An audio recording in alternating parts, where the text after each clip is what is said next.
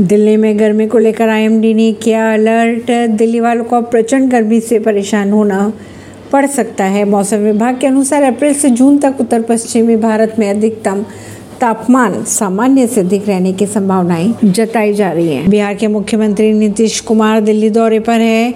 नीतीश ने कांग्रेस के अध्यक्ष मल्लिकार्जुन खड़गे के घर जाकर उनसे मुलाकात भी की। इसी दौरान कांग्रेस नेता राहुल गांधी और बिहार के डिप्टी सीएम तेजस्वी यादव भी वहाँ मौजूद थे। इससे पहले नीतीश कुमार ने मंगलवार को शाम लालू यादव से भी मुलाकात की थी। एक साथ दिखने के पीछे कई अनुमान लगाए जा रहे हैं। दिल्ली में अब दौड़ेगी मोहल्ला बसें, विदेशी मॉडल से होंगी तैयार। दिल्ली की मोहल्ले बसें अब छोटे आकार की इलेक्ट्रॉनिक बसें की तरह होगी। इनकी लंबाई 9 मीटर हो सकती है। मोहल्ले बसों का संचालन दिल्ली के उन क्षेत्रों की परिवहन जरूरतों को पूरा करने के लिए किया जाएगा, जहाँ सड़कों की चौड़ाई कम होगी। ऐसी ही खबरों को जानने के लिए जुड़े रहिए जनता सरिश्ता पॉडकास्ट से। परवीन दिल्ली से।